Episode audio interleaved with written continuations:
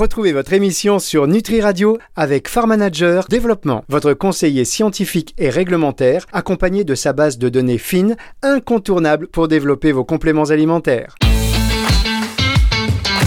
Nutractu sur Nutri Radio. Bonjour à tous et bienvenue dans cette émission Nutractu sur Nutri Radio qui chaque semaine fait le point sur l'actualité de la nutraceutique. Alors là, comme chaque mois, on adore ce numéro puisque nous allons nous attarder sur les chiffres du marché des compléments alimentaires en France et particulièrement en officine. Nous sommes avec Nicolas Grelot d'Open Health. Bonjour Nicolas.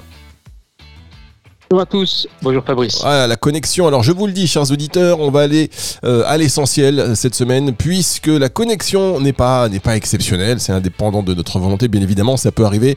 Ça n'empêchera pas Nicolas euh, de délivrer son message. Alors Adrien Wetzmann qui de chez Good qui devait nous donner les chiffres bio du circuit bio, eh bien n'a pas pu être des nôtres. C'est pas grave. J'ai cru comprendre que ça continuait à ralentir, mais que c'était un petit peu mieux. Donc voilà, l'espoir renaît un petit peu du côté bio. C'est ma petite analyse. Hein. Ça vaut ce que ça vaut. Heureusement que vous êtes là, Nicolas, pour donner des vrais chiffres après sur les ventes en officine. Alors, comment euh, s'est passé le mois dernier en officine pour les compléments alimentaires, Nicolas?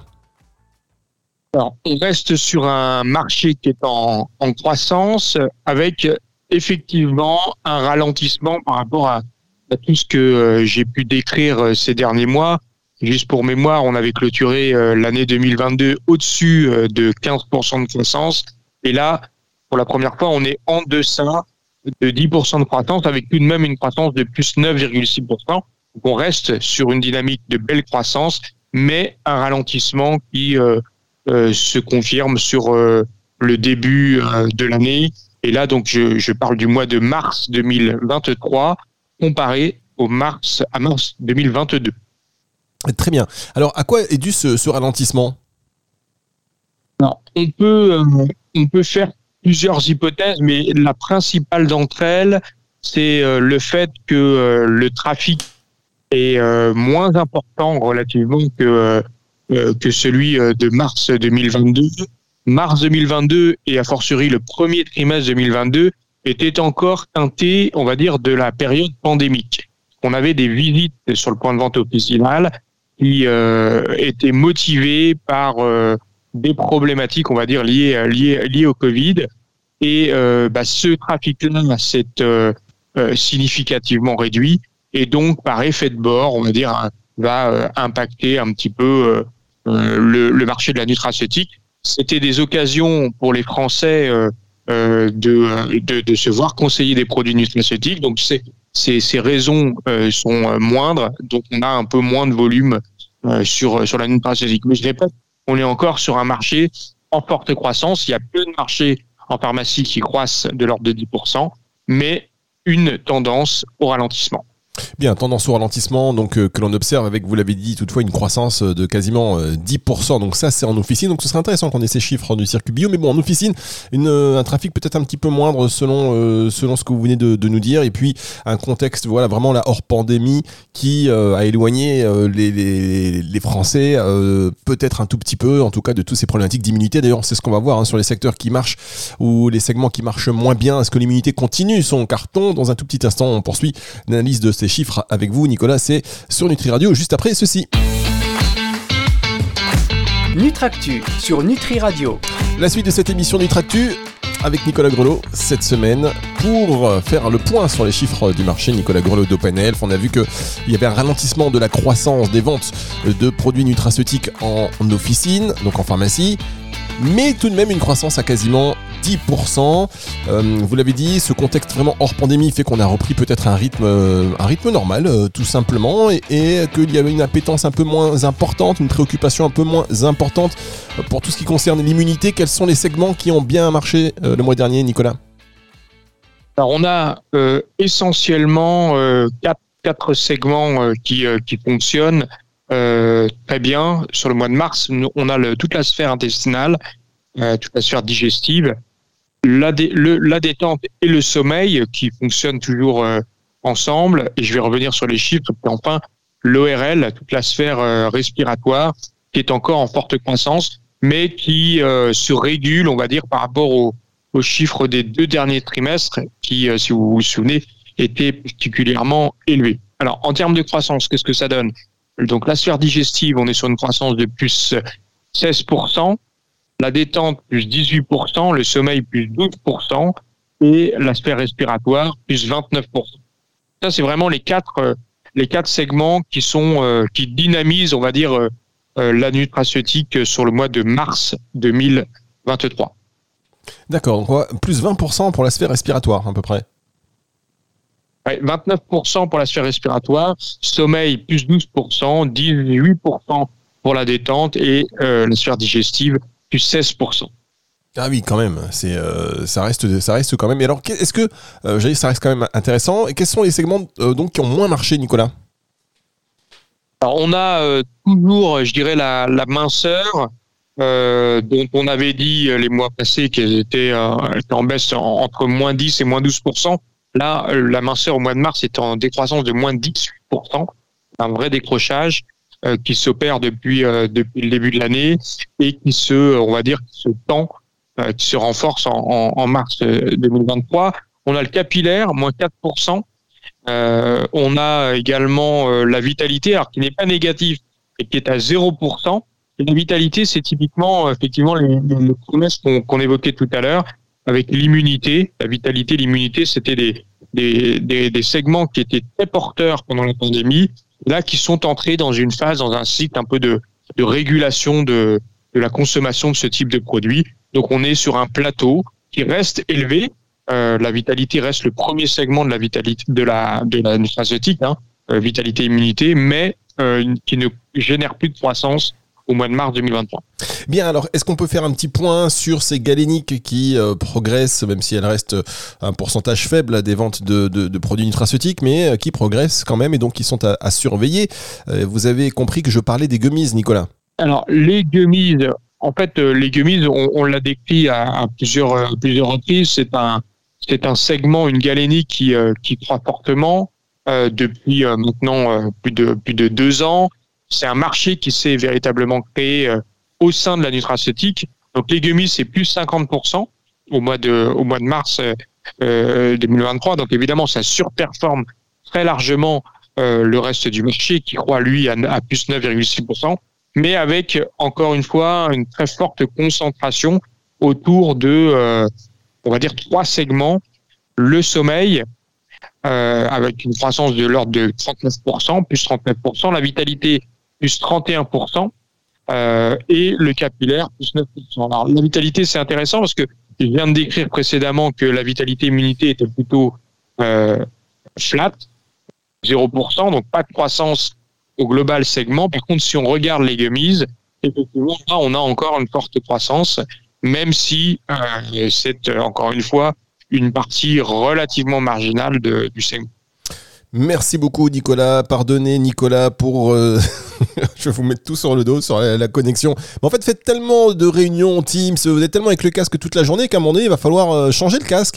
Je pense que c'est ça. Je pense que le kilométrage de votre casque est tout simplement au-delà de... ses capacités.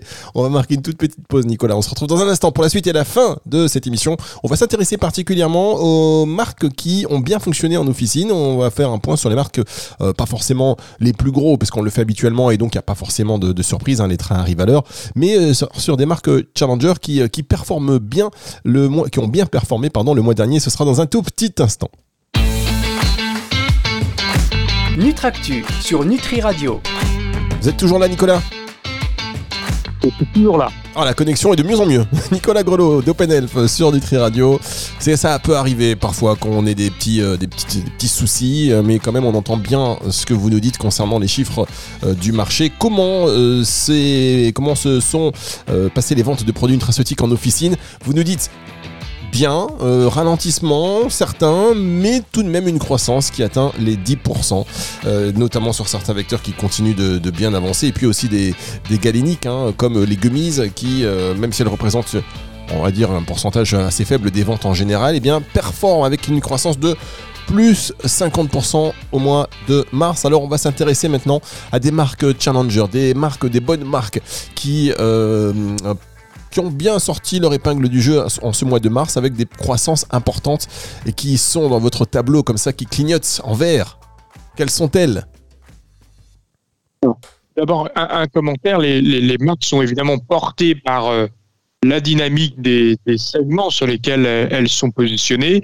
Donc, je rappelle, hein, on a on a quatre quatre segments, dont le sommeil, la détente, notamment la sphère digestive, la sphère ORL, donc respiratoire, qui sont particulièrement particulièrement dynamiques. Donc, si je parle maintenant des, marques, je vais citer euh, euh la marque euh, de d'Aboca. Donc, typiquement, là, on est sur euh, la sphère respiratoire, croissance de plus 17,3%. Euh, on peut citer également dans les dans les challengers, dans les plus petites marques, donc Innovance, plus 37%, Biocite, plus 30%, Herbalgem, de, du laboratoire Pranarome, plus 45%. Euh, on a donc tout un, tout un, on va dire un faisceau de, marques qui sont euh, plus petites, mais qui tirent leur épingle du jeu dans un, marché qui euh, est encore une fois dynamique au mois de mars avec une croissance de 10% portée par essentiellement quatre segments aujourd'hui. Très bien. Alors écoutez, je pense que là, on sait, euh, vous nous avez dit les choses euh, essentielles. On va pas dire ce va pas donner des marques qui fonctionnent moins bien parce que ça n'a pas forcément euh, d'intérêt. Et puis le, but de l'émission, on sait pas ça.